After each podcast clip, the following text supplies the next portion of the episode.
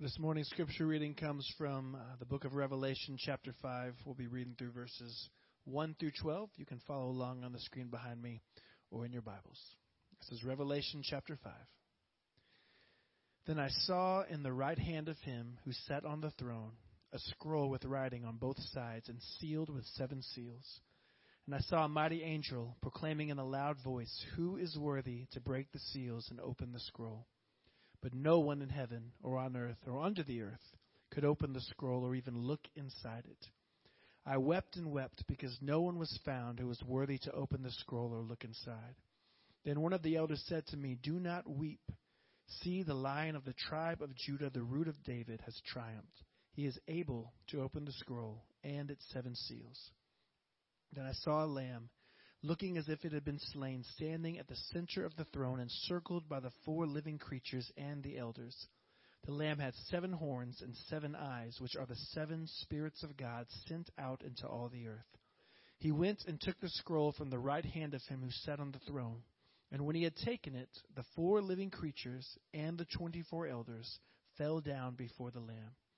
Each one had a harp, and they were holding golden bowls full of incense which are the prayers of God's people. And they sang a new song, saying, You are worthy to take the scroll and to open its seals, because you were slain, and with your blood you purchased for God persons from every tribe and language and people and nation. You have made them to be a kingdom and priests to serve our God, and they will reign on the earth. Then I looked and heard the voice of many angels, numbering thousands upon thousands and ten thousand times ten thousand.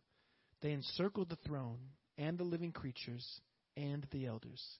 And a loud voice they were saying, Worthy is the Lamb who was slain to receive power and wealth and wisdom and strength and honor and glory and praise. May God add his blessing to the reading of his word. We've been talking about spiritual beings in the Bible, and we've looked at how God is in the heavenly realms, but not by himself. There's a whole staff team that the Bible calls the divine council. But in the Bible, there are still more beings in the spiritual realm, like the cherubim and also the angels. So let's talk about them.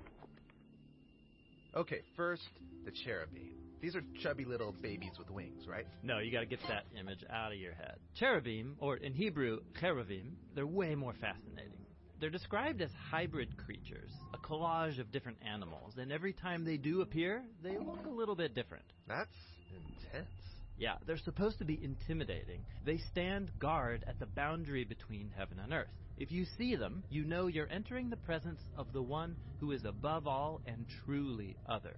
The first time cherubim show up in the story of the Bible, they're standing outside of the Garden of Eden. Right, the garden is God's temple residence. And so he places these spiritual bodyguards at the entrance so that the rebel humans can't get back in and ruin everything. But the biblical story is about how God wants us back in his presence. Yes, exactly. So this is why he chose the people of Israel and gave them the gift of a symbolic miniature Eden called the tabernacle, and then later the Jerusalem temple. In both of these spaces, cherubim were painted and engraved all over, reminding the priests that they are working in God's presence. Now, if a priest went into the Holy of Holies, he would see there a golden box called the Ark of the Covenant, and on it were two cherubim. What's going on here? Well, the biblical authors describe the ark as the footstool of God's throne, which the cherubim are carrying. Like we read in Psalm 99, God sits enthroned above the cherubim. But there was no actual throne above the box. Right, the Israelites weren't supposed to represent God with any physical image. But when the prophets had visions about this space, they saw Yahweh sitting on his throne. Okay, so cherubim guard the sacred space, carry God's throne, but why do they look like animal mashups? Well, they're symbolic representations of all the creatures of the earth, because they all belong to God. This is why in Isaiah's vision, all of the creatures are singing, everything that fills the earth is God's glory. Like a choir. Yeah, through the cherubim, all creation offers praise to its maker. Great, that's the cherubim. Now let's talk about angels. I'm way more familiar with them, human like figures with feathery wings. No, wait, stop. Angels in the Bible don't have wings. What? No wings? No angel wings. In fact, angels are often mistaken for people because they look like us, just a bit more impressive. But the cherubim have wings. Yeah, and the angels are different. Because they have a different purpose. Okay, which is Well, humans can't just march into God's realm, so God will reach out to us, and He often does so through these spiritual ambassadors. so angels are like spiritual messengers. Yeah, in fact, that's what the word angel means a messenger. Right, this happens a lot in the Bible, like the angel who tells Mary she's pregnant with Jesus. Yeah, and then the other main role of angels is to perform missions on God's behalf. Sometimes they rescue people from danger, like when Peter is released from prison. And there's some really cool angels, like Michael, Gabriel. Yeah, the name Gabriel means God is my power, and Michael means who is like God. But also notice, these names point to God, not to the angels. Like humans, the angels are images of God's presence and power. But still, how cool would it be to meet an angel? Yeah, and maybe you will, and maybe you already have. But no one in the Bible is ever encouraged to go looking for angels, and when angels do show up, people are usually puzzled or freaked out. So, angels are really awesome, but they play a supporting role in the Bible.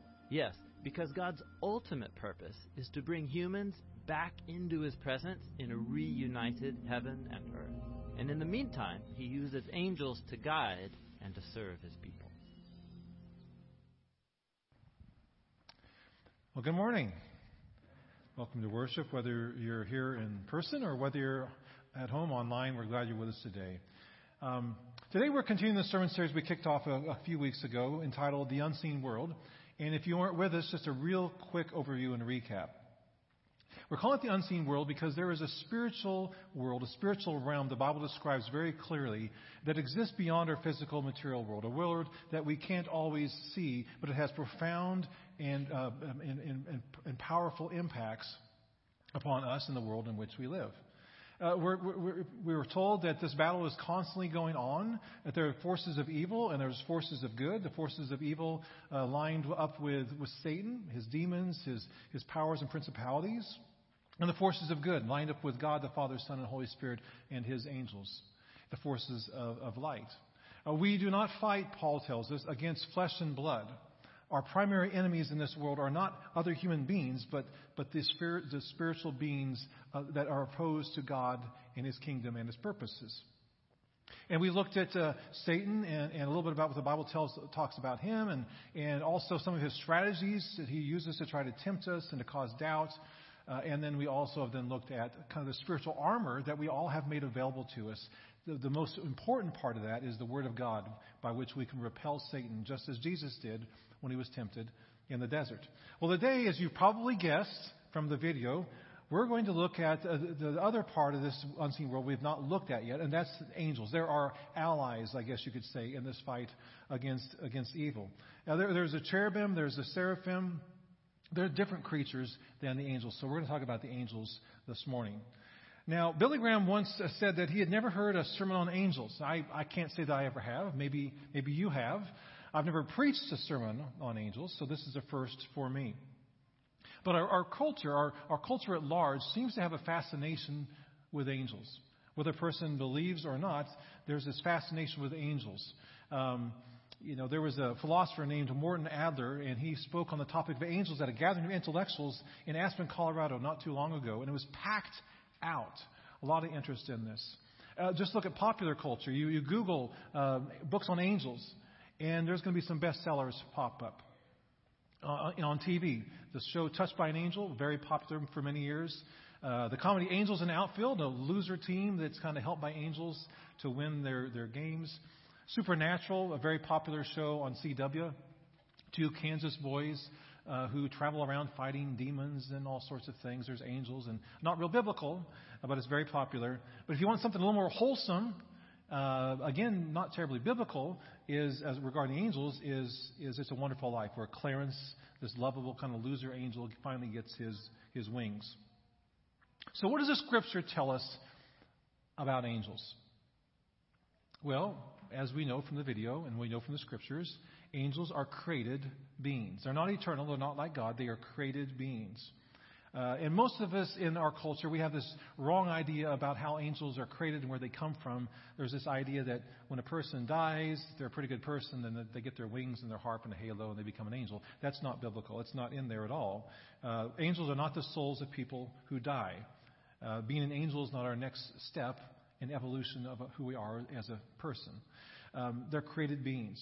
Colossians chapter 1 tells us this For by him, Jesus, all things were created, things in heaven and on earth, visible and invisible, whether thrones or powers or rulers or authorities, all things were created by him and for him. And Nehemiah 9 6 says as much the same. You alone are the Lord. You have made the heavens, the heaven of heavens, with all their hosts. So angels are created beings. They're not omnipresent like God. They can't be everywhere. They're limited to one space at a time. They are not, omni- not, uh, not omniscient. They're not all knowing like God. They are limited in their knowledge. And they're not omnipotent. They are not all powerful like God. They're limited in their power. But they're very powerful. Angels are, are spiritual beings. They don't have a, a, a physical body. Although, often in Scripture, and sometimes in our world, angels will, will appear to us visibly like the angel that went to Mary and Joseph, or the angel that, um, that appeared to the women at Jesus' tomb, or the angels that appeared to the shepherds when Jesus was born, or the angels who helped rescue the apostles from prison. I particularly like uh, the idea of, of, of this from Hebrews 13. Do not forget to entertain strangers, for by doing so, some people have entertained angels without knowing it. So, angels are spiritual beings and they can appear to us visibly, and, and they can do that in our world. Angels are, are innumerable. There's an awful lot of them. Uh, we're told in um, Revelation 5, where Paul just read a little bit ago, John has this vision of heaven, and in it he sees, he sees Jesus, the Lamb on the throne, and he, he says this Then I looked and I heard the voice of many angels, numbering thousands upon thousands, and 10,000 times 10,000. That's, that's 100 million. That's a lot of angels. That's the population roughly of, of Mexico. Angels are also superior to human beings. Psalm 8 says this What is man that you are mindful of him, the Son of Man that you care for him? You made him a little lower than the heavenly beings, and you crowned him with glory and honor. So, this, this, the superiority to human beings is, is because of their power and their presence and closeness to God. But this is not going to be forever. According to 1 Corinthians 6, humans will one day take a place superior to angels. Uh, there's all sorts of different angels. I'll just talk about a couple different ones. Uh, there are the archangels, Michael for one, uh, Gabriel for another. Uh, they are, there are guardian angels. We, that's something that's popular in culture. You'll see those little statuettes and things like that. But they're actually guardian angels according to the scriptures. Uh, Hebrews 1.14 says, Are not all angels ministering spirits sent to serve those who will inherit salvation? And Jesus himself said this. He says, See that you do not look down on one of those little ones, children, for I tell you that their angels in heaven always see the face of my Father in heaven. So if I understand it correctly, angels are involved in our lives on a daily basis. They're looking after us, they're protecting us, they're guiding us. Now, in the movie Horton Hears a Who, maybe you've seen this. It's based on the Dr. Seuss book of the same name. Uh, there are two main characters. There's Horton, who is an elephant, a very sensitive elephant, very good good sense of, he can really hear well. And then there's there's this little tiny mayor of, of, of Whoville.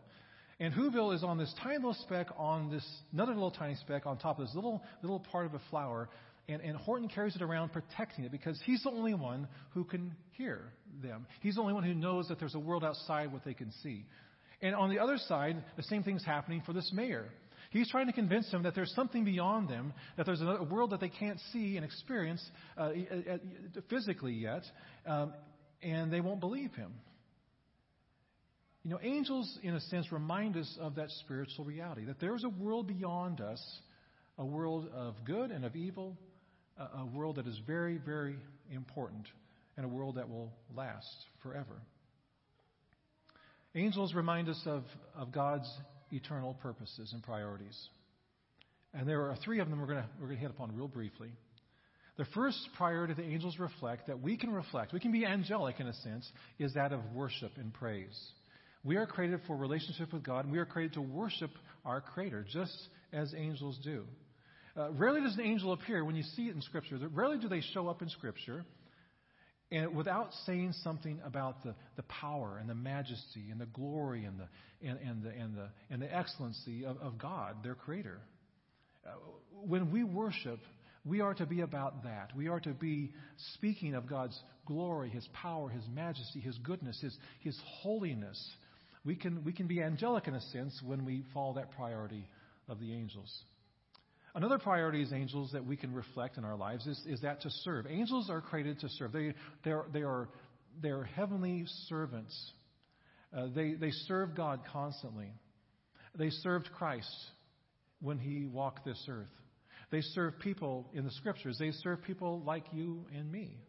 They are created to contribute and to serve, and, and so are we.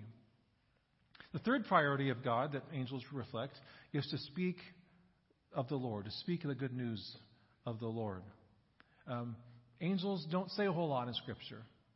I think they have a pretty big vocabulary, but they don't say a whole lot in Scripture. But when they do speak, they speak about what God is doing, about God, what God will do, about God's promises. So when they speak, they speak about what God is doing. And we have the same opportunity. Uh, we, we can, when we speak to our neighbors, our friends, our family, our coworkers, we can speak about what God is doing in our life, about His promises and how they sustain us and help us. And we do so, in a sense, we're being a little bit angelic.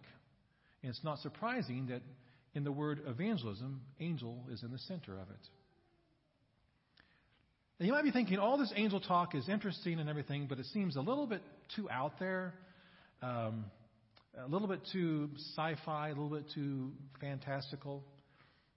But outside of scriptures, there are many, many recorded incidents of, of, where people have had encounters with angels and where they've had an experience that they cannot and will not deny. For example, uh, in, the, in 1956 in East Africa, there was a, a band called the, the Mau Mau's, uh, and they were roving around from village to village and, and, and, and committing genocide. And they came to the village called Lorai. They surrounded and killed every man, woman, and child, 300 people in all. And three miles from this village called Lorai, there was the Rift Valley Academy, a, a private boarding school uh, where the children of missionaries would be educated while their parents were elsewhere serving on the field. After they wiped everybody out at Lorai, the, the, the Mau Mau's, they headed off with their, their spears, their clubs, their torches, their bows and arrows towards the school to do the same thing. And just as they were beginning to get close to school with lit torches, uh, shouting and cursing, uh, close enough to throw a spear, suddenly they stopped. And they began to retreat. And, and they ran into the jungle. And by the time the army arrived, they had to search the jungle in order to capture the fleeing Mau Mau's. At the trial, the Mau Mau leader was asked by the judge, On this night did you t- kill all the inhabitants of the village of Lorai? He said, Yes. Was it your intent to do the same with the Rift Valley Academy? Yes. Well, then, why did you not complete the mission? Why didn't you attack the school? The leader who had never read the Bible, who had not heard the gospel, replied, We were on our way to attack and destroy all the people at the school. But as we came closer, all of a sudden, before us and between us and the school, there were many huge men and they were dressed in white, and they had flaming swords, and we were terrified, and so we fled into the jungle. The students at Rift Academy had no idea that they had been saved by angels that night, but they had. As Christians, we have spiritual allies in the battle against Satan, sin, and death. We are not alone. God has not left us defenseless. We have the Word of God, we have the Holy Spirit. We have the armor of God. We have the support of brothers and sisters in Christ. We have prayer. And yes, we even have these spiritual allies, angels. God is faithful. God is good. And through Jesus Christ, He has won the victory for us. And because He has, because Jesus has won the victory, someday, along with all other believers of every tongue, tribe, and nation, we will celebrate that victory in heaven with countless angels. We will join the host of heaven. We will sing the praise of Jesus, the spotless Lamb, the, the Lamb who laid down his life for us on the cross. The Lamb who has defeated Satan, sin, and death through the empty tomb, who is worthy of all our praise, who is worthy of, of to receive power and wealth and wisdom and strength and honor and yes, praise. Let's pray. Father, we thank you for your word. We thank you, Lord, that in the world in which we live, there is a physical dimension, there's a spiritual dimension, and Lord, we know that though our enemy is dangerous and wily and powerful, Lord, we do not need to be afraid. We know that we have received the victory through faith in Jesus Christ because his victory is ours.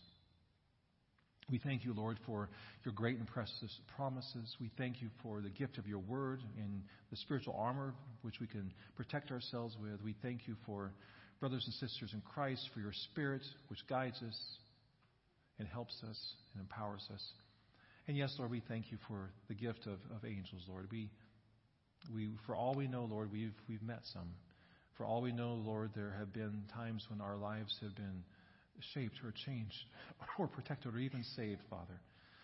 So, Lord, we look forward to the day when in heaven, with all the heavenly hosts, which you created for your purposes, which seek to serve you and to worship you and to speak of your goodness. Someday, Lord, with countless people as well, we look forward to the day when we will sing your praise. For you are truly, truly worthy, Lord Jesus. We worship you and we love you. In your name, amen.